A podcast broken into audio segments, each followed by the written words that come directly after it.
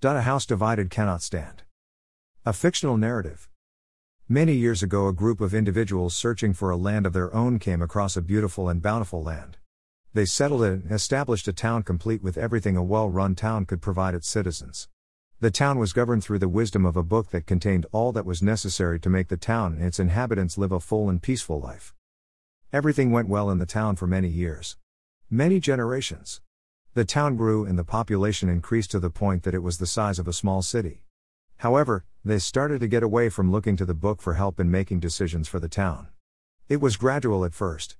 Some in the town felt that they didn't need the book and were able to make decisions for themselves.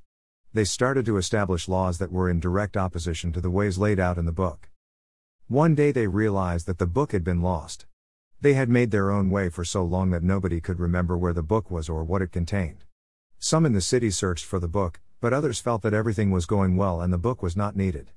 The truth was that everything was not going well. The people couldn't see this because they had abandoned the one thing that kept them and the city on the right track. The looming question was would they realize that they were headed for real trouble? The city would not endure much longer if they did not realize the danger they were in and turn back to what had made their town grow and prosper initially. The book was ultimately found, and some of the people searched through it for direction. What they came across in the book gave them pause. The book detailed what would happen to any town or city that abandoned the ways of the book. It spoke of a decay that would grow and result in the destruction of the city. It would come from within initially because of the loss of the wisdom the book offered, resulting in decisions made that would destroy them. The book had been their anchor. Those that searched for and found the book went to the people of the city and told them all the book said. The city was divided between those that wanted to go the way of the book and those that wanted to go their own way. We leave this story wondering what will become of this city. We know a house divided cannot stand. We also know that if those that do not want to follow the book have their way, then it means certain destruction for the people and the city. Which way will they choose? Only time will tell. We as a nation have the same choice today. The Lord gave us the Bible to show us the way.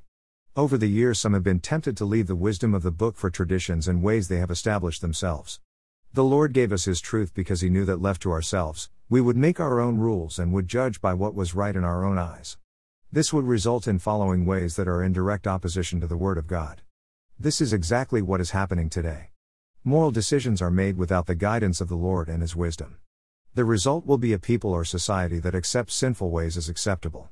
The choice is clear do we follow the ways of the Lord that will bring blessing and prosperity, or do we abandon the book and bring certain judgment on our land? Only time will tell. Your word is a lamp to my feet and a light to my path. Psalm 119 105.